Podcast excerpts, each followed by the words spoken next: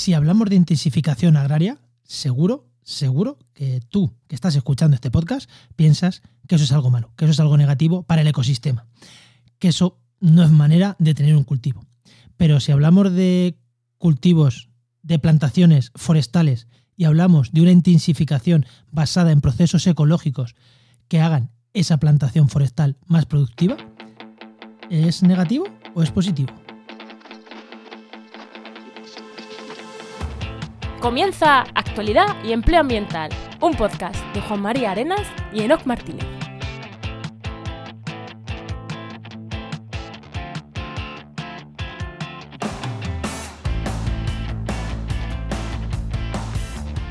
Buenas, soy Juan María Arenas.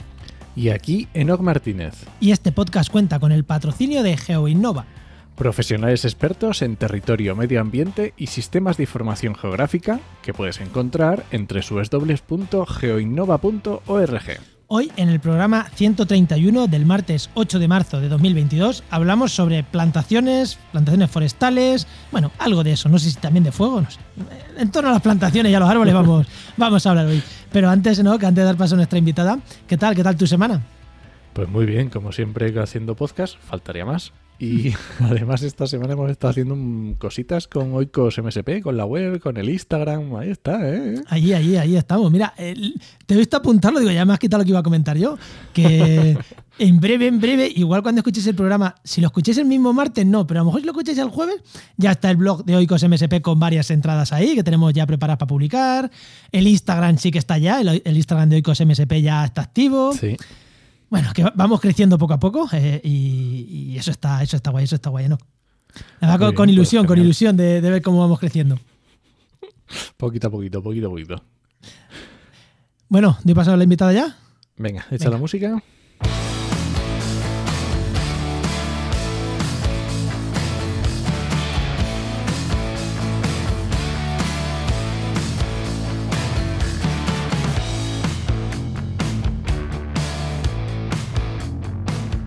Pues hoy tenemos con nosotros a Susana Gómez González, que es profesora de botánica de la Universidad de Cádiz dentro del grupo de investigación FEIMET y investigadora asociada del CR2 de Chile.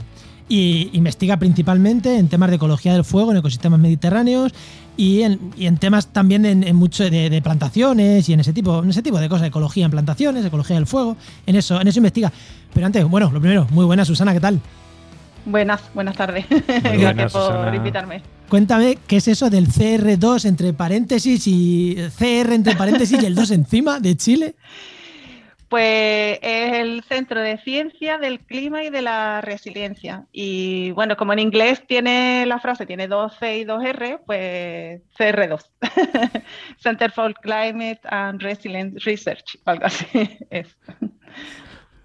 Ah. Pues y bueno, es un centro que, estudia sobre todo temas de cambio climático, pero no solo a nivel de ecología, sino a nivel también social, de mm, economía, de leyes, etcétera. Es un centro multidisciplinar, eh, un centro de excelencia financiado por FONDAP allí en Chile y estás con un pie, como digo, un pie aquí en, Cádiz, en la Universidad de Cádiz, y otro pie. El pie no va tanto, ¿no? Está más tiempo Un dedillo, un dedillo. pero sí, pero sí, que estás entre los dos, un poco entre los dos, haciendo investigaciones entre los dos centros, ¿no? Sí, sí. Continúo, vamos, como yo estuve en Chile muchos años, pues no he dejado de colaborar con ellos y espero que siga mucho tiempo. Eh, hablando de eso, eh, vamos a hacer la pregunta y luego nos cuentas también la parte de Chile. Eh, una pregunta que le hacemos a todos los invitados, Susana, es ¿qué querías, cuando eras pequeña, qué querías ser de mayor y cómo has llegado hasta aquí, hasta donde estás ahora? Bueno, pues de pequeña quería ser abogada. ¡Ostras! Menos mal que no, porque todos los investigadores de biología nos dicen, yo quería ser biólogo y luego hice biología y luego investigué biología. Y, iba a decir, iba a decir, hoy va a ser súper aburrido, ¿no? Porque tenemos una bióloga investigadora, pues ya sabemos. ¡Ostras! No, quería ser abogada y, lo que es peor eh, por una Barbie abocada que me regalaron cuando pequeña. Yo, yo era muy como pobre cuando era pequeña y, aspiraba a tener una Barbie porque todas las niñas lo tenían. Es una cosa un poco... Y me regalaron en algún momento una Barbie así como ejecutiva o algo así era. Y yo, ¡ah! Ahí quedé, para que veáis que las muñecas hacen mucho daño. y también porque me gustaban mucho las películas de donde salían los abogados con sus argumentos y todo eso. Yo me acuerdo que era muy pequeña y hablaba con mis compañeros en el recreo y los acosaba un poco, oye, en esta película que el asesino era tal y que no sé qué. Entonces, eso de la investigación yo creo que es lo que a mí se me ha quedado y que es lo que continúo, el tema de la, de la investigación. Vale, ¿y en qué momento decides meterte a hacer biología o lo que hicieras eh, queriendo, teniendo en la mente ir abogado? Sí, sí, pues por una buena profesora. Yo creo que al final hay profesores que te marcan y yo tuve, me acuerdo, en primero de bachillerato un profesor muy malo, muy malo cuando estuve en diurno, luego pasé a nocturno. Y, en, las sesiones nocturnas había una profesora que de verdad me dio la biología, vamos, increíblemente bonita y la verdad que me enamoré de la biología por ella y era una persona muy estricta, pero a la vez eh, muy buena profesora y, ella me apoyó porque también a buscarme recursos económicos para poder acceder a biología y la verdad que por ella fue que, estoy aquí. Y cuando terminaste la carrera, ¿por qué seguiste investigando? Mm, ¿Fue una decisión consciente o no? Sí, sí, fue consciente. Yo, mm, al principio uno no sabe nada de investigación. Yo siempre a los estudiantes de primero y de segundo les hablo ya de la importancia de, tener buenas notas y todo para tener una beca si quieren investigar, porque la verdad que cuando yo entré en la carrera no, no tenía esa información y entonces yo estudiaba, pero también salía mucho, como todos los jóvenes, y entonces no, eh, siempre las primeras asignaturas son las más, las más duras, que no te gustan tanto, y cuando llegas a tercero de carrera, cuando ya está la biología más bonita, digamos, las especialidades y eso, ahí fue mi segundo enamoramiento ¿no? con la biología. Yo quería ser de todo, microbióloga, cada cosa que estudiaba lo quería, lo quería hacer. Ahí me di cuenta de que empecé a colaborar con departamentos, me interesé ya en entrar en los departamentos, ya supe lo, lo que era la investigación. Y claro, cuando me di cuenta mis notas no eran suficientemente altas para tener una beca. Entonces ahí fue como, oh, intenté apretar, saqué muy buenas notas los dos últimos años, pero ahí fue como un poco una frustración. Me, metí en ciencias ambientales porque yo quería seguir estudiando, pero no sabía cómo hacerlo realmente. Yo creo que ahí me faltó orientación. Y ya siendo ambientales ya me empecé a informar un poco, las becas, y empecé ya a ver posibilidades en el extranjero y dije, me voy. Si no puedo en España, pues me voy a Chile. me salió la oportunidad en Chile de irme de voluntaria y me fui para hacer el doctorado allí. Porque aquí no vi la oportunidad, no vi la oportunidad de hacerlo con beca. ¿Y qué tal allí? ¿Qué tal? ¿Cómo fue la investigación allí en Chile? Pues mira, al principio en verdad mm, yo fui como de voluntaria y yo iba por cuatro meses, un poco de colaboradora. Entonces me fui allí y, es verdad que allí encontré en el, en el, Departamento de Botánica de la Universidad de Concepción eh, allí estuve con, el, con Lohengrin Kavierek y tenía un gran grupo de doctorandos y me acuerdo que me entusiasmé muchísimo porque las discusiones científicas eran como muy acaloradas. Allí te iba a tomar una cerveza y no era hablar de cualquier cosa, allí todos hablaban de sus investigaciones y yo pensé, hoy qué, qué bien se está aquí. Entonces dije, me quiero quedar, me quiero quedar y, y nada, me ofreció en un trabajo de técnico al principio pues saqué una, publicación, sacamos una publicación juntos y ese fue ya el trampolín para conseguir una beca y ya me quedé a hacer el doctorado y ya todo fue... Es muy interesante, muy interesante Susana esto que has contado del tema de las notas. Porque yo también lo he contado hace. Cuando estuve en la Universidad de Castilla-La Mancha, Juan, no me acuerdo cuánto hace, ya. Sí, tuviste una charla de empleabilidad. Porque, oye, yo lo recuerdo. Enoch es el director de la web de trabajenmedioambiente.com y, y lo llaman, lo llaman para ir a charlas de empleabilidad en el mundo ambiental. Porque es así, porque es el referente en el sector. Y entonces, claro, bueno, a lo mejor no, tampoco hace falta pasarse, pero bueno. Bueno, la cosa es que es muy interesante por esto de las notas que has dicho. Porque nosotros, los cuatro que estábamos allí eh, hablando sobre lo que fueron también compañeros de la facultad que ya estaban trabajando, decían que realmente a ellos que las notas no valían para nada. Excepto si te ibas a dedicar a investigación. Y claro, yo les decía, ¿el problema cuál es? Que tú en primero no sabes si te vas a dedicar a investigación. Exacto, Entonces, sí. si tú lo tienes clarísimo que no te vas para investigación, vale, pues ya está, no te preocupes de las notas, preocúpate de otras cosas, que, es, que hay, hay cosas en las que preocuparse, no hay problema. Pero si no lo sabes, tienes que ir a full, porque las notas pueden ser un limitante brutal en el caso de que te quieras meter en investigación y te, y te puede pasar lo que te pasó a ti, que te, que te arrepientas tarde o que, y que luego tengas que hacer a lo mejor cosas que no estaban previstas, que luego salió bien, genial, por supuesto, pero que pueden ser un limitante que, que no tenías previsto. Sí, sí, yo, bueno, ¿qué te voy a decir? Yo estoy hasta en contra de las notas, vamos, porque yo pienso que hay mucha gente que por las notas se decepciona, por ejemplo, o se quedan atrás, o no sé, gente que es muy inquieta y que, y que sabemos que, no sé, que son más autodidactas, por ejemplo. Yo recuerdo que a mí, que yo muchas veces no iba a clase porque algunas clases me aburrían, pero luego me leía los libros porque me gustaba, yo quería aprender, entonces me leía los libros y a veces respondía en un examen algo del libro y me lo ponían mal porque no era lo que el profesor había dicho en clase y me decían, no, está bien, está bien, eh, la respuesta está bien, lo que pasa es que no es lo que yo he dicho en clase. Y entonces me castigaban un poco por, por no ir a clase, pero eh, a veces uno, no sé, tiene una forma de vida un poco diferente y la verdad que queremos que todo el mundo se acople al sistema exactamente igual y las personas no somos así, somos súper diversas. y yo creo que se pierde mucho talento Sí, a por nivel el- de investigación. debido al claro sistema. A nivel empresa, tengo claro que no. O sea, ¿no? ¿cuántas ofertas hemos puesto en la web que te pidan nota? Mm, Cero. Cero, en siete años. Sí, O sea, Si no es de investigación, de investigación a veces sí que se sí, suele pero si no es de investigación, ¿cuántas, Si no y, cuántas investigación, y cuántas ofertas cero. al año? Durante 8 o 9 años, a 3.000 ofertas por año, Yo qué sé, 2.000, 3.000 por año, pues imagina. cero. Bueno, Enoch, pasamos, de, pasamos ya al tema, ¿no vamos al tema? Venga, vamos allá.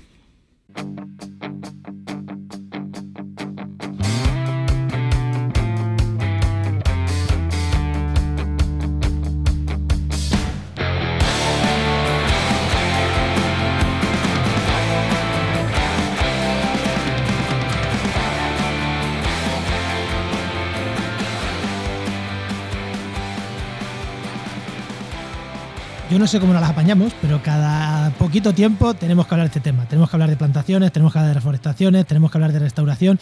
Igual tiene que ver algo, ¿eh? que yo. Esos son los temas que más me gustan, igual tiene que ver algo de eso. Y hace poco, hablando con, hablando con Susana, eh, porque está en el grupo FIME, yo le llevo un poco cosas de comunicación, y me mandó un artículo y dije, ostras, qué, qué- o sea, qué guay tema de plantación. Vamos a hablar de ello, pero sinceramente, yo no sé si vamos a hablar algo del artículo o no. Vamos a hablar de plantaciones, que es a lo que, que es un tema que, que nos gusta. Oye, si sacas cosas del artículo ese que habéis publicado, me parece guay. Pero, pero que no es que vayamos a hablar del artículo, vamos a hablar de plantaciones, que a mí, que a mí me encanta el tema. Y vamos a empezar por, un, por una te hacer una pregunta, a ver cómo la defines tú, porque no sé si hay definición oficial a esto, pero creo que nos puede marcar la conversación a nosotros y a muchas veces que entramos en debates. ¿Cómo definimos plantación forestal? Además, defínemelo porque ahora después te vamos a hacer preguntas comparándola con diferentes, con otras palabras, eh, pero no, no quiero sesgarte. Entonces, quiero lo primero que nos definas qué sería una plantación o una plantación forestal. Entendemos que es eso, ¿no? Eh, ¿vale? ¿Cómo, cómo lo definirías tú? Para saber ya después Bueno, cómo preguntarte. Bueno, yo definiría una plantación forestal como un cultivo de árboles, la verdad lo definiría yo, ¿no? Eh, pero bueno, hay muchas definiciones, en realidad la FAO ha puesto al- algunas definiciones, luego diferentes autores han puesto otros, y bueno, en realidad son, eh, son no son bosques, ¿vale? Sino que son eh, árboles que se plantan ¿vale? Para diferentes funciones, ¿no? Pues una función puede ser la extracción de madera, pero otra puede ser, por ejemplo, para recuperar suelo, frenar erosión. Eh, luego están la, las plantaciones que se llama de, de árboles, que no, eh, en general, que no necesariamente son plantaciones forestales en sí, sino, por ejemplo, las plantaciones de manzanos, de olivos, etcétera, que eso pueden ser cultivos de árboles y se separa muchas veces del concepto de plantación forestal. Eh, pero bueno, yo pondría simplemente que es un cultivo de árboles. Lo Ay, definiría ay. así. Ah, sí, es, que justo, es que justo cuando íbamos a empezar a hablar a Juan y yo a preparar el programa, hemos dicho, a ver, vamos a poner claro de qué estamos hablando para que... Y es que necesitamos que lo dijeras tú para que nosotros nos metiéramos y no nos fuéramos por diferentes cosas. Vale, eh, lo primero, ya, ya me ha gustado un tema que has dicho plantaciones, lo has separado un poquito de los cultivos, de los cultivos de árboles, pero lo has metido en el mismo saco. Eh, porque la inmensa mayoría de la gente, cuando habla de plantaciones, nunca piensa en olivos, nunca piensa en manzanos, pero sí piensa en nogueras, por ejemplo. Dices, ¿por qué? O sea. ¿Por qué pasa no eso? sé, no sé, pero sí es verdad que parecen diferentes, ¿no? Que las plantaciones forestales parecen bosques, ¿verdad? Como bosques plantados, también se le llama muchas veces el término de bosque plantado. Y luego se separa como de estos otros cultivos de árboles porque como que se, de ellos se cogen los frutos, ¿no? Es como, no sé, como que uno, eh, uno es más parecido a un cultivo y el, otro, y el otro menos parecido. Sin embargo, como te digo, yo considero que los dos son cultivos, vamos, de árboles, para diferentes motivos. Y, si ya nos ponemos extremos, extremos, ¿qué diferencias puede haber con, por ejemplo, un cultivo de girasol? Vamos, yo pienso que la diferencia está pues en la biomasa, que tienen cosas estructurales, pero que funcionalmente a mí me parece bastante similar, porque, bueno, hay algunas plantaciones, eh, a ver, pongo ahí una diferencia, hay plantaciones que cuando están bien manejadas, ¿vale? Y, mantienen cierta diversidad, es verdad que no es lo mismo, que a lo mejor sí puede acercarse un poquito más a unas características más naturales de un bosque o algo así, ¿no? Porque depende de cómo y, para qué sea su finalidad. Hay plantaciones que se han hecho para reforestar o, o, regenerar un lugar y entonces la diversidad no es a lo mejor como al principio, pero sí se recupera bastante y entonces sí que no sería como una plantación de girasol. Pero hay las plantaciones de monocultivos de árboles, yo diría que sí se acercan bastante, que son intensivas, se parecen bastante a un cultivo, funcionalmente, vamos, en el daño que puede hacer a lo mejor eh, al medio ambiente, en algunos casos, ¿no? Eh, el uso de pesticidas, el uso de eh, toda esta, una plantación intensiva. ¿Qué diferencia hay? Pues, por ejemplo, que tú decías, Juan, de no sabía si iba a hablar del fuego, imposible, conmigo siempre hay que hablar del fuego. Una diferencia, por ejemplo, es el riesgo de incendio. ¿sabes? Una plantación pues va a tener un riesgo de incendio eh, muchísimo mayor que, lo que es un cultivo de girasol. Los cultivos generalmente frenan los, incendios por la, por la poca eh, biomasa, de combustible que tiene. Vale, incluidos los cultivos mm, de árboles, o sea, los, olivares, los manzanos, los naranjos. Eso también frena los incendios, claro. Claro, no son, no son tan inflamables como puede ser un cultivo forestal típico como maderero, ¿no? que tiene especies normalmente muy inflamables porque son especies de alto crecimiento. Cuando se, lo que se quiere sacar madera, eh, normalmente se usa pues o madera o papel, se usan especies de alto crecimiento que son muy inflamables. No es lo mismo una especie que crece muy lento y es más difícil de quemar. Y ahora otro concepto también que te quiero preguntar es el tema de, eh, porque en España también, y no sé si en Chile, oye, lo que has dicho de, árboles, de bosques cultivados, eh, me voy un paso atrás, lo has dicho, eso será en Chile, porque aquí al revés, o sea, aquí, a cualquier cosa le llaman bosque en España, no sé si a lo mejor es en Chile más donde se le llama, porque eh, tú el concepto este de bosque plantado, ¿lo habías escuchado?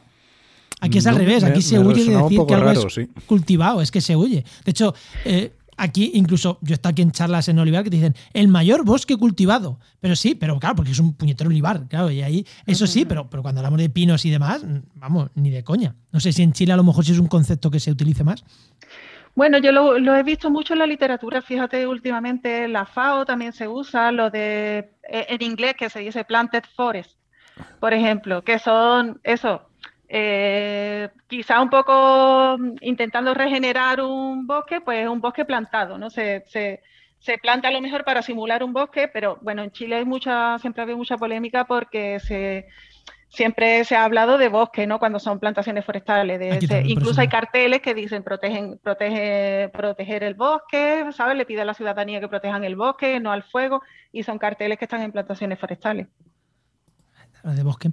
Vale, y otro concepto, cuando hablamos de plantación también forestal, es el tema de reforestación.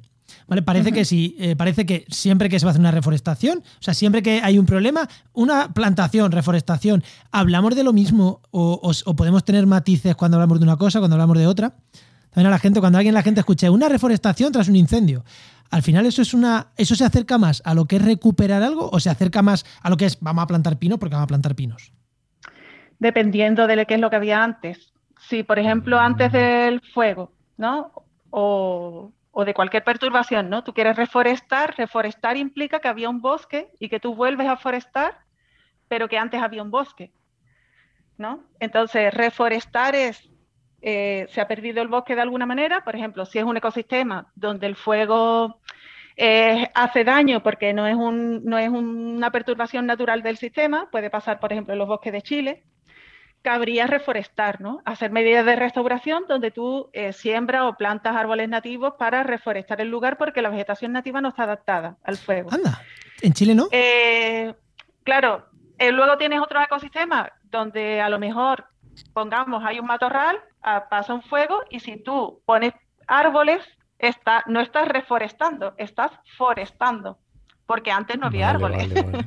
Entonces hay dos conceptos, que es reforestar, que es cuando antes había árboles y tú plantas, que puede ser por recuperar, ¿vale?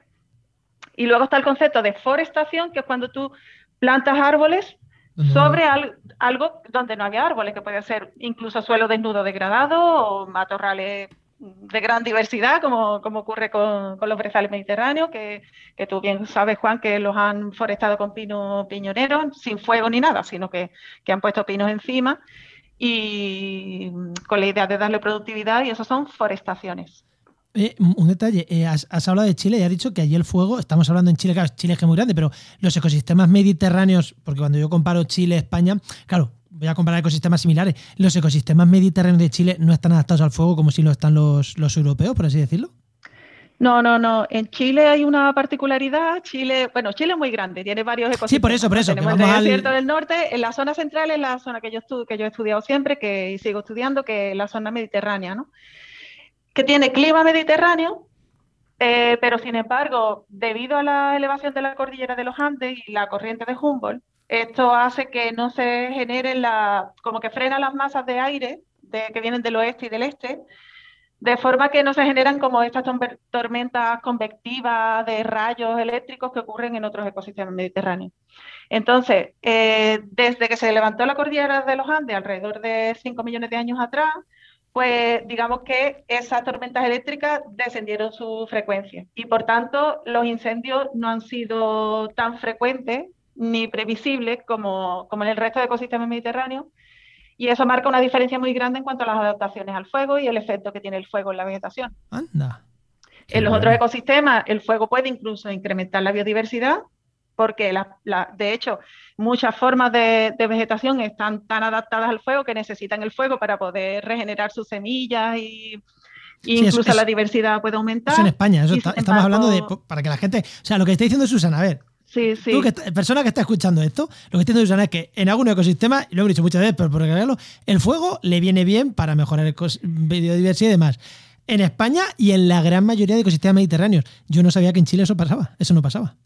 No, no, no, pues en Chile es dañino y de hecho eh, los estudios que yo he realizado, que he hecho muchos estudios con, con semillas, ¿no? Hago experimentos sobre la semilla y veo el efecto de la temperatura, eh, y del humo, porque el humo también tiene, puede tener efectos positivos negativos sobre la germinación, y también, bueno, de mucho trabajo de campo, etcétera, lo que al final la conclusión es que la gran mayoría de, las especies leñosas nativas, que son las que cierran el dosel, digamos, del matorral, eh, se inhiben, se inhiben con alta temperatura y se inhiben con, con el humo.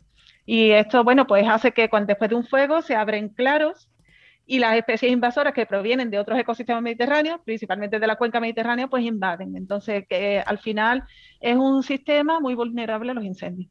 Ostras, o sea que, estamos importando invasores allí nosotros, especies invasoras, claro. Sí, sí, pues de hace tiempo.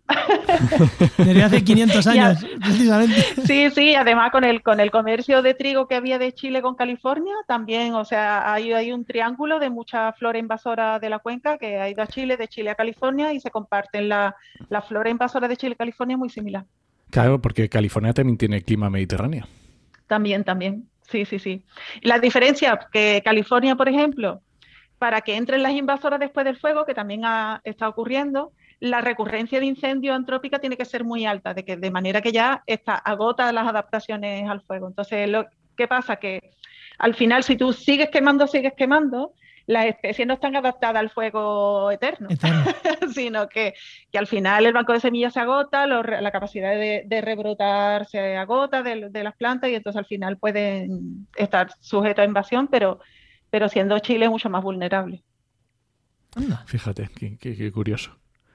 Oye, y Susana, nos ha hablado, nos hemos hablado de esta parte de, de forestación o reforestación, ¿vale? ¿Y qué, cómo definirías o cómo meterías aquí el concepto de restauración ecológica? ¿Es un paso más? ¿Es, cómo, ¿Cómo es esto? Es que la restauración ecológica creo yo que es, es, algo mucho más amplio, porque la restauración ecológica puede hacerse en diferentes ecosistemas, no necesita, eh, no, es, no es sinónimo eh, reforestar y, y, restauración ecológica, ¿no? Puedes tener un ecosistema de turbera, por ejemplo, que no necesita para nada ser reforestado, sino eh, lo importante para la para la restauración ecológica es entender muy bien la dinámica y la estructura de ese ecosistema. ¿No? Cómo funciona ese ecosistema y volver a intentar recuperar, eh, digamos, las dinámicas naturales que tiene ese ecosistema, ya sea un matorral, un pastizal, porque hay pastizales, por ejemplo, en California hay unos pastizales con especies endémicas, eh, ¿no? Que también están sufriendo invasiones, eso retirar invasoras, eso restaurar. Y luego reforestar eh, tiene, tiene sentido, o sea, será una medida de restauración cuando lo que antes había era un bosque que requiere de ser eso, que requiere, que hay veces que se recupera solo sin reforestar nada. O sea, hay veces que los bosques se recuperan solo de, lujo también. También, también. Hay veces que quitas una perturbación y se recupera solo. Sí, sí, siempre hay que esperar un poquito a ver qué es lo que pasa. Que no hay que salir como loco. Entonces, esto de hay un fuego o cualquier otra cosa, vamos a restaurar esto. No, no, no, eso, eso ocurre muchas veces y es algo muy mediático, ¿no? De la desolación, que se ve un lugar totalmente quemado y esto está destruido, hay que restaurarlo y muchas veces simplemente hay que dejarlo que se regenere solo. Igual ya aquí hemos cabreado a los que les gustan salir a plantar árboles a la mínima. ¿Ya? Lo sentimos. Oye, y ahora, venga, vamos a cambiar un poco. Ya hemos, ya hemos centrado varios conceptos. El tema de la biodiversidad en las plantaciones. Es. Eh, claro, porque parece ser, parece, parece, en el, en el, imaginario colectivo está que no, hay árboles, eso es más diverso. Ya está, sí, por definición. Hay, hay árboles, uy, mucho mejor. Claro, y, muchas veces las plantaciones son tan intensificadas que es que hay menos biodiversidad de la que puede haber en un cultivo, mm, una rotación de cultivos, pueden ser muchísimo más diversas que una plantación intensiva o incluso sin ser intensiva. ¿Cómo está el tema este de la biodiversidad dentro de las plantaciones? ¿Cómo, Claro, bueno, plantación no es sinónimo para nada, claro, de diversidad. Incluso bosques que son muy parecidos, bosques naturales que son muy parecidos a plantaciones, que los tenemos en la taiga, ¿no? estos bosques de Siberia o de Yellowstone, etcétera, tienen muy poca diversidad. Los bosques de conífera, por ejemplo, tienen muy poca diversidad. No todos los bosques son diversos, ¿sabes? Eso va a empezar. Eh, luego, en el tema de plantaciones, pues claro, cuanto más intensiva sea una plantación, menos, menos diversidad. ¿no? Eso está demostrado y está clarísimo. Y lo que nosotros proponemos en este artículo, que, te lo voy a sacar, eh, pues es un poco eh, no incrementar la, diversidad en sí y ya está, ¿vale? Porque muchas veces cuando hablamos de este trabajo que, hemos hecho se confunde un poco. Eh, no es incrementar la biodiversidad y ya está. Es utilizar la biodiversidad como vehículo para incrementar la productividad. Es decir, hoy en día ya sabemos, hay un montón de investigación eh, que nos dan pistas de cómo eh, combinar las especies o de qué manera podemos utilizar las especies para que la productividad se maximice. ¿Vale? Hay especies que se ayudan entre ellas, por ejemplo. No, no, siempre pensamos que cuando hay más diversidad menos no se produce nada. Entonces, ¿qué pasa? Pues siempre estamos quitando las malas hierbas, ¿verdad? Siempre tenemos esa idea de, para plantar algo, para que produzca mucho, nada, quitar todas las malas hierbas, quitar todo. Y bueno, también tengo un colega que está trabajando en esto de los cultivos de, olivos, ¿no? Lo, de los este proyecto de olivares, vivos ¿no? Con Rubén, Tarifa, ¿no? Y... Rubén, Rubén Tarifa, por ejemplo, que él trabaja en eso. Pues un poco él con los olivos y nosotros con las plantaciones. En el fondo muchas veces es eh, tomar el conocimiento científico que tenemos para ver de qué manera, al aumentar la biodiversidad, aumentamos nuestra productividad. Porque hay estudios que ya dicen que determinadas combinaciones de especies forestales pueden ser más productivas que si están en monocultivo. Y de eso hay, hay artículos con datos. Y también si manejamos el suelo, ¿vale? Porque el suelo hoy en día también sabemos que, bueno, que, podríamos hacer un poco de ingeniería ahí, ¿no? Para, para mm, el tema de la captura de carbono, de cómo se comunican las especies de árboles entre ellos a través de, la, de los hongos, ¿no? De, la, de las micorrizas, etcétera.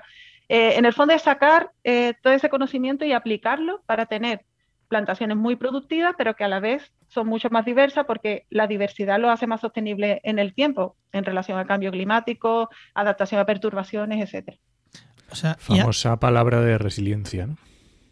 Sí, sí, la resiliencia aquí es, mm, muy importante, que es como esa, capacidad de, recuperarse ¿no? de, las perturbaciones. Y lo que estamos viendo es que las plantaciones de monocultivo muy intensivas no son muy resilientes al cambio climático, son muy eh, susceptibles, por ejemplo, a los incendios, ahora con el aumento de las temperaturas y, de la sequía, etcétera, pero también a las plagas, son mucho más susceptibles a plagas, incendios y, plantaciones más diversas eh, pueden reducir estos impactos. Interesante, interesante. El, em, a ver, eh, no, sé si te hago una pregunta que se me ha ido lo que iba a preguntar ahora mismo. Claro, eh, cuando, ah, cuando, cuando yo leía el tema de la intensificación de la reforestación, ¿vale? Intensificación. Intensificación. ¿Cómo quiero decir? Cuando tú escuchas intensificación de la reforestación, ¿qué es lo que se te viene a la cabeza? Porque a mí lo que me viene es árboles muy pretos, muy juntos. pero... Plantar más. Por ahí va mi pregunta también. Plantar más y ya está. Eh. Y, regar. Plantar, regar, echar más abono, más agua y más árboles. Nosotros lo que, lo que planteamos es la intensificación ecológica, o sea, intensificar los procesos ecológicos, ¿vale? Ah, en relación a la intensificación convencional. ¿vale? En, nuestro trabajo hacemos como este símil de decir, vamos a intensificar la ecología, ¿sabes? O las interacciones ecológicas. Eh, bueno, mi colega Fernando Ojeda siempre me dice, a mí eso de intensificación me suena fatal. y bueno, quizá, no sé, pero mira, el concepto de intensificación ecológica no es algo que yo haya inventado, sino que eso es un concepto que se ha utilizado en la agricultura este concepto de usar la biodiversidad para incrementar la productividad se usa en la agricultura, aunque no eh, se ha desarrollado mucho en la agricultura, aunque todavía en la práctica no se ha puesto mucho en práctica, ¿vale? Eh, y lo único que hemos hecho nosotros ha sido llevar este concepto a las plantaciones. Entonces, lo que hemos hecho es una, hemos revisado la literatura para ver qué pruebas tenemos de que eso puede ser posible, ¿no? ¿Qué, evidencias hay de que, de que si aumentamos la, diversidad a diferentes niveles, a nivel de especie, a nivel genético, a nivel de rasgos funcionales, que esto lo que quiere decir es que, no sé, que tenemos especies que son de sombra, que son de sol, con diferentes funciones en el ecosistema, ¿no? Eh, si aumentamos esa diversidad en distintos niveles, ¿qué, nos dice la, literatura científica de, que, de si esto es posible o no? Y hemos hecho una revisión muy amplia y se podría, eh, y, todos los datos apuntan a que, a que si aumentamos la diversidad en diferentes niveles, podríamos generar plantaciones diversas, pero también productivas. Más productivas, ¿no? Eso es interesante porque si hacemos una plantación más productiva, a ver, vamos a ver, que nosotros estamos criticando que las plantaciones no son reforestaciones, que las plantaciones son cultivos. Ojo, que son necesarios. O sea, mm, necesitamos madera, necesitamos papel, necesitamos frutos que producen los árboles. O sea, mm, eso, son necesarias. Eso partimos de ahí. ¿eh? Lo que, lo que nosotros hemos dicho muchas veces, no confundamos. O sea, no llamemos bosque a una plantación de pinos, porque es una plantación de pinos, no es un bosque. Sí, sí. Vale, pues aquí, claro, si hacemos más intensivas, más productivas, eh, tendremos dos pros. Por un lado, son mejores, o sea, hay más biodiversidad y eso al final a la larga es mejor. Y por otro lado, necesitaríamos menos tierras para este tipo de plantaciones, porque si una plantación es más productiva, se necesita menos. Esto es así. Que es en lo que se basa la agricultura muchas veces de hay, hay, hay teorías agrícolas que dicen, no, no, vamos a intensificar a muerte porque entonces podremos dejar ecosistemas vírgenes. Yo soy más partidario de al revés, de, oye, vamos a bajar un pelín en la intensificación agrícola para que haya, cuando hablamos de intensificación, de, a lo que decía, no, de aquello que sea un solar con, con una especie. Claro, en vuestro caso, vuestra intensificación es un win-win, sumamos por un lado y sumamos por el otro. Sí, pero yo pienso, vamos a ver, que hay, hay un gasto inicial en lo que es transformar una plantación intensiva en transformarla en este modelo. Eso te iba a decir, ¿qué contras tiene eso? Sí, eso obviamente va a haber un coste, pero partimos de la base nosotros de que el modelo actual es inviable. Es inviable y que no es ético. No es ético ya por, la, por los daños que está causando, por los conflictos con las comunidades indígenas, allí donde en otros países, que a lo mejor no lo vemos eso aquí en España, pero sí lo hay en Brasil, en Uruguay, en Chile, etcétera. Eh, Entonces, eh, tenemos que partir por un acuerdo global donde, donde, igual que se ha hecho con la contaminación, por ejemplo, que hay determinados niveles de contaminación que son permitidos y otros no, pero con las plantaciones ha sido esto muy laxo, ¿no? Eh, es como, bueno, las plantaciones causan unos incendios enormes cuando se, se plantan ¿no? y no se manejan bien. Eh, sin embargo, pues a las plantaciones no se le ha hecho tantas restricciones. Entonces, partimos de la idea de que en vista al cambio climático y, lo que se nos viene, eh, ese modelo no es viable, no es viable ni ético. Entonces, tenemos que cambiarlo y eso va a requerir una pérdida. O sea, las grandes empresas forestales no pueden eh, pensar que van a seguir extrayendo, extrayendo esta cantidad de dinero y con estos beneficios enormes a costa de muchas veces de la sociedad y del ambiente. Pues no se puede, ¿sabes? Entonces, eh, si queremos cambiar el modelo, aquí tenemos una idea donde, donde sí es verdad que puede haber unos costes iniciales, esos costes iniciales, ¿cómo se podrían eh, pagar, digamos? Pues obviamente tiene que haber subvenciones estatales, a lo mejor, ¿no? Subvenciones estatales para aquellas empresas que, que cambien este modelo. Pero claro, ¿qué pasa si luego en otro país eh, venden la madera más barata porque lo hacen más barato y no sostenible, pues tiene que haber acuerdos globales, pienso yo. Si hoy en día estamos globalizados, tenemos que estar globalizados para lo bueno y para lo malo. eh, globalizados para la libertad de comercio, pero también para, para hacer acuerdos globales para que esto sea viable. ¿no? y ahora te iba a hacer yo una pregunta, igual, igual me meto en un jardín, pero yo veo a las, y me voy a otros, mm, otro megasector súper poderoso que son las eléctricas, yo me voy al sector de las eléctricas y veo que no sé si de boquilla o de verdad, pero como que están cogiendo el discurso de no, no, hay que irnos a renovables, igual porque está ahí el negocio, quiero decir, ¿eh? que, yo no digo que sean súper buenas ni nada, igual es porque ahí está el negocio y de puta madre, allí que se van, ¿vale? Pero es verdad que tú ves a las grandes eléctricas y, y, raro es una gran eléctrica, por lo menos las que tengo aquí en España, que, su mensaje por lo menos no sea apuesto por las renovables, de, descarbonización, eh, o sea, todas van por esa línea, por lo menos comunicativamente. Las megaempresas madereras también están dando ese giro o ahí todavía están ancladas en vamos a hacer lo que hemos hecho de siempre y, no queremos dar ese pasito. Igual que, no sé, no sé si entendéis el símil, que, en las eléctricas lo están dando, en las madereras, porque también es verdad que a lo mejor en España no tanto, pero te mira en Sudamérica y tal, allí la, potencia de las empresas madereras tiene que ser brutal. Eh, ¿Están dando esos pasos o, o igual es algo también de que en Europa por, por suerte o por desgracia vamos un poquito más avanzados en cuanto a todo. No sé, eh, cuéntanos, porque a lo mejor nos dices tú, no, no, en Chile las eléctricas también son igual de green, greenwashing. Happy guay. Pues no sé, no sé, no tengo tanta información sobre cómo va la, la tendencia de las madereras y de la eléctrica, pero te puedo contar a lo mejor alguna cosa de mi experiencia en Chile, que por ejemplo, eh, la política forestal, ¿no? que era muy de eh, la política forestal se hizo como a 20 años, ¿no? Y, ahora en el 2020 pues se tenía que renovar, creo que en el 2020. Y después de los incendios del 2017, algunos cambios se hicieron porque mm, se atribuyeron mucho al tema forestal y es verdad que ciertos cambios se han hecho, pero yo creo que no sustantivo. Yo creo que el modelo continúa siendo más o menos la sensación que a mí me da, eh, que nosotros pusimos la importancia de, de, hacer una gestión forestal sostenible y todo esto encima de la mesa, y, me da a mí la sensación de que la política forestal va un poco... Eh, y es que, claro, no solo la responsabilidad de las empresas, que está la política forestal, es que las empresas hacen lo que también los gobiernos permiten.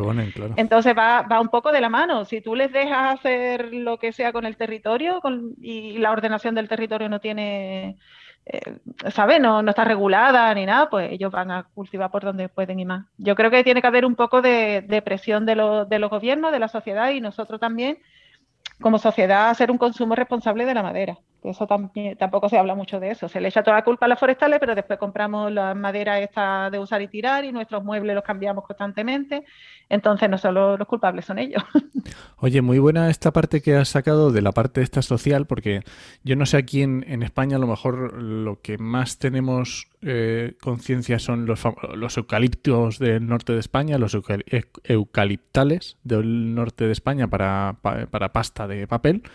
Pero cómo, decir, cómo, cómo, ¿cuál es la percepción social que se tiene en cuanto a estas plantaciones de, forestales o en cuanto a la reforestación? ¿Cómo, pues yo creo que la percepción de las plantaciones depende mucho del país, ¿sabes? Mm, yo lo que veo, por ejemplo, aquí, que la gente no, o sea, aquí en España, por ejemplo, mi percepción es que no se está muy, mucho en contra de las plantaciones, pero porque en verdad tampoco tenemos, no en Galicia puede haber más polémica, ¿no? De algunos pro y algunos contra, pero en general la gente de Galicia vive de las plantaciones y está muy a favor de, las plantaciones, creo yo, en general, porque viven de ellos. Eh, no sé, sin embargo, en Chile sí hay un impacto social mucho más marcado, porque el tema de indígenas es muy importante. Allí hay un conflicto que cada vez está más, y más peligroso, porque de verdad que hay un conflicto bastante fuerte, y no solo por la ocupación del territorio, que ellos han tenido históricamente los mapuches una defensa por, su territorio, por recuperar su territorio, pero también por el tema del agua, que las plantaciones eh, chupan muchísima agua y dejan a los pueblos sin agua. Y, sin, y, muchas comunidades indígenas pues viven del bosque nativo, ¿no? De, los servicios que le entrega y entonces hay conflictos muy fuertes con las madereras. y entonces muchas veces hay incendios que son provocados también en las mismas plantaciones porque hay un conflicto. Entonces yo creo que el discurso de, no, es que, no sé, los indígenas queman las plantaciones, pero ¿por qué queman, ¿por qué queman las plantaciones? Hay el resultado de, un conflicto de muchos años y muy fuerte. Pues no, no, me imaginaba que iba a ser esa la respuesta. O sea, yo pensaba que allí la gente iba a pasar más y, ostras, mm. me llama... no, no, hay un concepto muy, pero, vale, vale, sí, pero con los, con los mapuches, tal, con los pueblos indígenas, bien. Pero la gente de las ciudades, por ejemplo, la gente eh, urbanita, ¿no? Eh, ¿Cómo ve también? O sea, o, habrá gente que los apoye por el hecho de mm, la población esta indígena, o, no. O sea, yo qué sé. Sí, también depende del sector de la sociedad, pero yo lo que recuerdo era que mucha gente pensaba que eran nativos, que la plantación eran bosques nativos. Había mucha desinformación y mis propios estudiantes, por ejemplo, cuando yo los llevaba a un bosque nativo, decían, pero nunca he visto este tipo de árboles alrededor, porque ellos venían de zonas rurales donde o había cultivo o había plantaciones forestales y el bosque nativo estaba muy, muy lejos de, su casa. Entonces había muchas veces había desconocimiento. Yo recuerdo mucha gente en zonas de plantaciones pues hacer fotos en plan turista como si fuera un sitio, ¿no? Porque son bonitas, ¿no? A lo mejor de lejos, según paisaje, ¿no? Verde, frondoso tipo taiga, ¿no? No sé. Y, y bueno, había, ah, lo que recuerdo que había mucho desconocimiento en relación a eso.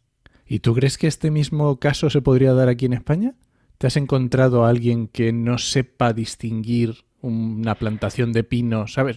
te estoy hablando mm, a nivel educativo. ¿Alguien que, que, no sepa distinguir una plantación de pinos de un bosque?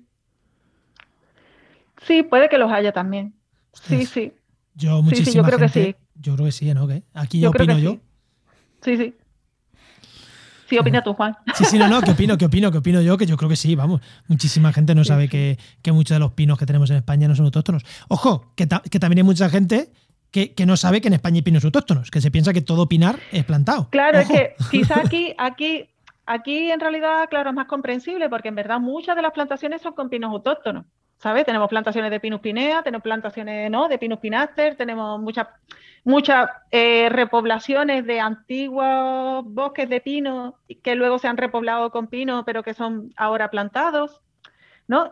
No sé, es que es un, poco distinto. En el caso de Chile es distinto porque es que allí son plantaciones exóticas, vamos, de, de pino y eucalipto exóticos. Entonces el bosque nativo es muy diferente, muy diferente. No tiene nada que ver. es que aquí, hay pinares que dices. De hecho, ya, incluso a mí me pasa que a veces que digo, ¿estos pinos son plantados o no? Porque claro, eh, fue hace tanto y están tan machacados, ya no hay hileras. Dices, dices pues no lo tengo claro. sí, sí, porque regeneración natural ya. Sí. Mm. Está naturalizado. A, mí me pasa también que si no ves los caballones de, ¿sabes? Donde iban las hileras, ya, dudas. Dices, esto es un. Y como, eh, pues eso, van eh, se van metiendo pues otras eh, matorrales, otros, otras especies, pues al final dices, oye, pues esto ya no lo sé. y luego ya tienes las de esas, que es completamente antrópico y sin embargo aporta un valor en sí mismo, ¿no? O sea que es que hay una variedad tremenda. Pues no sé, no, no sé si quieres alguna cosa más o vamos cerrando. Pues yo creo que, que está muy bien, ¿no? pues eso quiere decir que vamos cerrando, ¿no?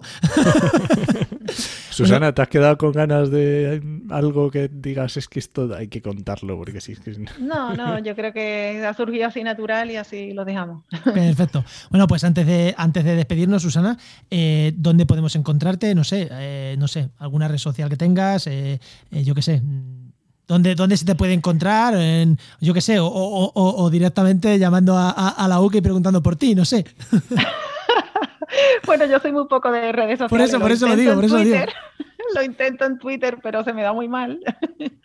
Y bueno, tengo un Twitter que es ese Gómez Go y, y poco más, porque no sé, O sea, en Febimed. Yo creo que a través del grupo Febimed, ahí es mejor que, que me encontréis. Ahí, ahí dejaremos. Oye, en cualquier caso, yo tengo vía directa con Susana, así que si queréis algo de Susana, eh, preguntarme a mí que yo, que yo os la pongo en contacto. Encantada yo de resolver la duda que sea, o lo que haya que, que resolver. Pues Bueno, muy bien, pues muchas gracias, Susana. muchísimas, muchísimas gracias, Susana, y nos A vemos en la siguiente. Hasta luego. Gracias. Gracias. Hasta luego.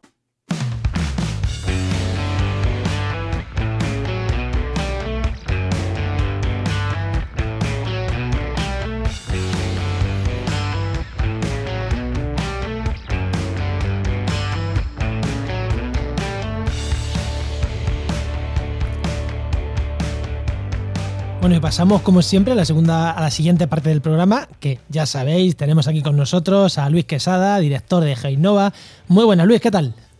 Muy buenas, Juan. Muy bueno, ¿cómo buenas, ¿qué tal? ¿Qué tal? Pues aquí un poco deslumbrado estoy. Eh, chiste, chiste. eh. Chistaco, chistaco. Porque vamos a hablar de estudios de deslumbramiento, por lo que veo yo aquí. Eh, Algo, algo- algo debéis tener apuntado, entonces. ¿Por qué es esto? A ver, ¿cómo que, ¿de qué estamos hablando? ¿Cómo que estudios de deslumbramiento? ¿Cómo es esto, Luis? A ver, ¿por qué nos metes aquí esto? ¿Qué tiene que ver? No, A ver, yo meter, yo no meto. bueno, ¿por qué te hemos preguntado hoy de esto, Luis? En todo caso, eh, me lo meten, ¿vale? O nos lo meten a los técnicos en el sentido. A ver, bueno, eh, esto va ligado a temas de plantas fotovoltaicas, sobre todo, ¿vale? Eh, bueno, pues eh, una planta fotovoltaica eh, tiene unas placas, y esas placas tienen un- están compuestas para que en su mayor parte absorban todo el sol, ¿no? Vale, ¿Eso quiere decir que lo absorbe al 100%? No. ¿Eso quiere decir que en los estudios de impacto ambiental se digan o se justifique que no hay deslumbramiento porque se absorbe prácticamente casi todo? Normalmente sí. Pero vale, ¿qué se dice, no? Pero para que entendamos, un estudio de deslumbramiento es ver si algo, generalmente un, un parque de esto, fotovoltaico, deslumbra o no. Sí, ¿Y a eh, quién? Es decir, el, el peligro, el riesgo, el riesgo potencial que tiene de deslumbrar, ¿vale? Eh, claro, son un montón de espejos, por así decirlo, uno a otro, Eh, uno pegado a otro. Se piden, se piden normalmente pues cuando están los parques fotovoltaicos, cuando están cerca de, de infraestructuras, carreteras, autovías, ¿vale?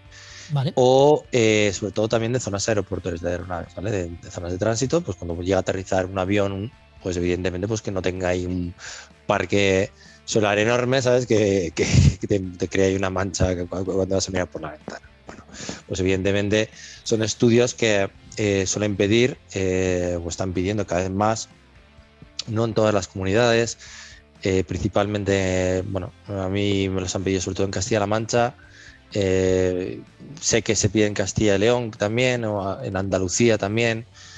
Bueno, al final donde tenemos mayor concentración también de parques solares que Extremadura, Castilla, Andalucía, eh, las dos Castillas y Castilla, ¿vale? Pero bueno, ya sabéis que en estos momentos eh, tenemos el territorio español totalmente inundado de, de proyectos de parques solares.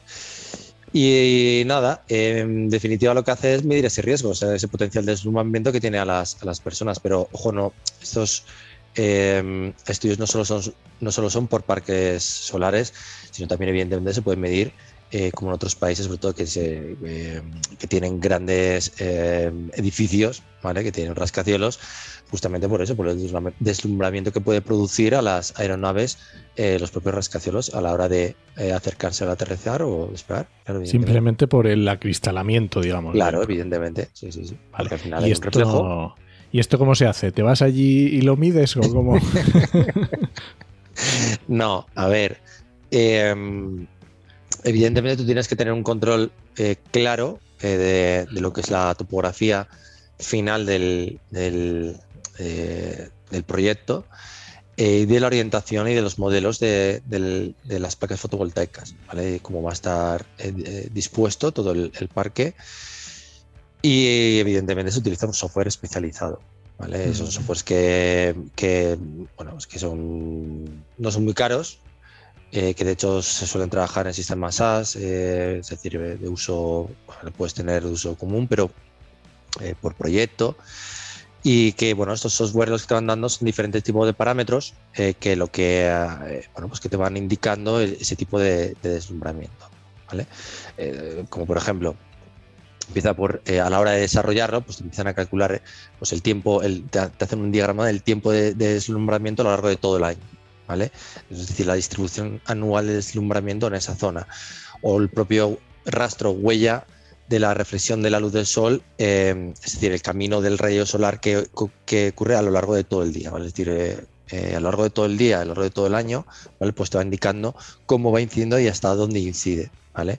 Es decir, la duración del deslumbramiento, etcétera. Bueno, al final lo que se trata es decir, cuál- o sea, determinar cuáles son las zonas de peligro, ¿vale? Eh, de deslumbramiento solar y de esta forma pues eh, demostrar si hay un impacto potencial eh, de peligro de deslumbramiento en el ojo humano, bien sea el que vaya en un vehículo por la carretera o evidentemente los pilotos.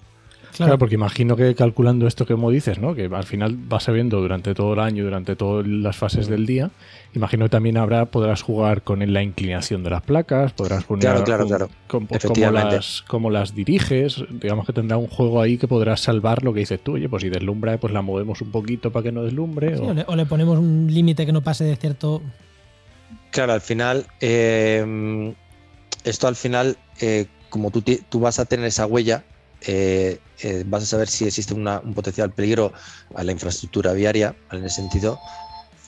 Y, y, y la, y entonces, bueno, pues el, eh, todo eso tiene que recogerse después con medidas de, medidas de corrección, ¿vale? Y esas medidas de corrección, eh, pequeños cambios, como decís, de la, de la- del, propio, eh, del propio ángulo del, parque, o sea, de- de las placas, pues pueden incidir en una mejora sustancial, evidentemente. Oye, y esto que estaba hablando Juan de la solar de concentración, ahí es justo lo que se busca, porque ahí no son fotovoltaicas, ahí son espejos puros y duros puestos Esto, ahí. esto es lo que hablaba, ¿no? Que lo he hablado fuera de micro. Os hablaba de una. se- Seguro que mucha gente ha pasado desde el- por la autovía, si no me acuerdo mal, de la A4 desde Córdoba para Sevilla, creo que está ahí entre medias, entre Córdoba y Sevilla. Eh, si vas de Córdoba a Sevilla a la mano derecha, se ve una luz allí encendida que dices, aquí se ha caído un algo. O sea, eso deslumbra, no sé bien lo que es, pero eso deslumbra una exageración. Pero creo, claro, es que si es una solar de estas, es lo que estoy diciendo, es lo que se busca. eh, claro, eh, a ver, eso, eh, igual que para temas de impacto visual, se, utilizan medidas de integración de- tipo pantallas eh, vegetales, que ya hemos hablado de ellas. Eh, evidentemente, para, en ese sentido también se utilizan ese tipo de pantallas. Lo que pasa es que, pues bueno, pues depende de la altura, de la distancia, etcétera, pues hay que calcular dónde poner esas pantallas. No, no tiene sentido ponerlas justo al borde de lo que es el límite del proyecto, del área de intervención, cuando resulta que tienes la, la- el- el- digamos, la afección está a 3 kilómetros. Pues evidentemente se va a seguir viendo, ¿sabes? Por mucho, si, sobre todo si está muy alto, ¿sabes? Me imagino que estará calculado y brillará, pero no tanto como para No, no, no deslumbrarte. no o-. Claro, Claro, efectivamente. Todo eso es algo que a través del, del software, pues eh, mm, te dicen, se recoge en el informe que, que se hace. Es importante porque al final, bueno, pues eso determina, es una forma de ir mejorando los propios estudios de impacto ambiental, de ir metiendo variables que antes a lo mejor no se, co- no se, no se contenían, pero también es una forma de ir encareciendo los estudios de impacto ambiental. Hombre, es que, Que, que- que a lo- que a los, que a las empresas que los hacéis os viene de puta madre, pero A los muy- promotores a lo mejor no les gusta tanto. Pues más sucre, más dulce, claro. y al final eh, son cuestiones que hacen que se encarezcan los propios. O sea, cuando tú coges y haces un estudio de impacto ambiental bien hecho, pues evidentemente mm, coges con otros que te dicen que tienes que hacer eso en tres días y en algo tiene que diferenciarse. Pues en, en el mismo que le has tratado todos los datos, en el mismo que de contenido que le estás haciendo, en el mismo de las, de las medidas de corrección, en el mismo que le has puesto a la hora de evaluar la afección a fauna, Claro. ¿sabes? o, o- o este Pues tipo de tipo cosas, ¿no? De- o este Claro, tipo de cosas de, de, de cosas, un estudio de impacto ambiental, claro, no. Nada, pues un tema interesante y que a lo mejor mucha gente no, no había No caído en que, se, pensarlo, en sí. que se necesitaban estos estudios para, las, para, para este tipo de parques fotovoltaicos. Oye, yo conozco algún edificio que deslumbra un montón y a lo mejor no le hubieran venido mal tampoco un estudio de impacto de, de, de- de esto de deslumbramiento ¿eh? dentro de la ciudad. Que, Sí, sí. que estar trabajando enfrente de un edificio que deslumbra mucho y veces que dices, hostias. Sí, sí, sí, sí. Poneros las pantallas siempre contra, contra la luz. No refleje. Muy bien. Muy bien, Bueno, Luis, pues muchas pues, gracias, Luis. Muchísimas, muchísimas gracias, como siempre.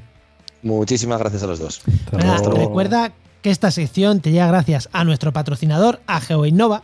Profesionales expertos en territorio, medio ambiente y sistemas de información geográfica. y que puedes encontrar en www.geoinnova.org.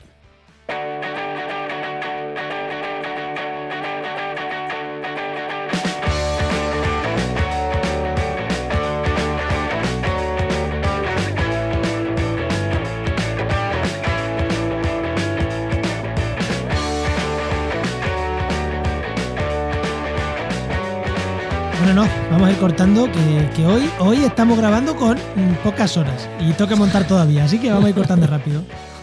Venga, pues te voy a recomendar un podcast, ¿vale? Venga, Se llama Humanismo Digital de Joan Clotet y es eh, un... Yo creo que he dicho muy pocas recomendaciones de ese tipo de podcast que son eh, podcast de gestión de personal, gestión de talento. anda. Y es que me escucho unos cuantos y me he dado cuenta de que no los estaba recomendando. Así que mira, el primero este, Humanismo Digital. Mira que... Bueno. Oye, es interesante, sobre todo igual para las personas que están. Es que es. A ver, esto va muy enfocado a personas de recursos humanos. ¿Vale? Pero, claro, o sea, una cosa es que tú estés buscando empleo, también te interesa saber cómo piensan la persona que te va a reclutar. Así que, oye, a lo mejor también es interesante. Eh, meternos, o sea, hackear el sistema, ¿eh? meternos en la cabeza del que me está reclutando. Hostia, eso ahí, Efectivamente. con esa visión me parece interesante, ¿eh? Y tú te los Bueno, escuchas venga. por trabajo, ¿no? Aunque no reclutamos a gente, pero bueno, siempre viene bien estar en el- un poquito en el sector. Yo los escucho por la parte esa del hackeo, de saber cómo piensa el hacia dónde van las empresas y los, la gente que recluta personal. Ah, Cuando haces las consultorías de trabajo, pues poder, es. poder informar mejor. Pues nada, Bueno, pues nada, este podcast pertenece a la red de podcast Podcastidad, la red de podcast de ciencia, medio ambiente y naturaleza. y muchísimas gracias por compartir este programa. Muchísimas gracias por los comentarios que nos dejáis en redes sociales, por los. Por, bueno, por cada vez que compartís nos dejáis un comentario, a nosotros, mira, se nos cae una lagrimita. ¡Ay, qué emoción! Que alguien nos ha comentado, alguien nos ha compartido. que está bien ver las estadísticas, pero más mola cuando nos comentan, nos comparten. Eso mola más que ver las estadísticas. Sí, 400 personas, ya y qué. Pero yo prefiero ese que me ha escrito y que me ha puesto. Pues sí. Muchas gracias. Pues nada, te esperamos en el siguiente programa de actualidad y empleo ambiental. Nos escuchamos. Adiós.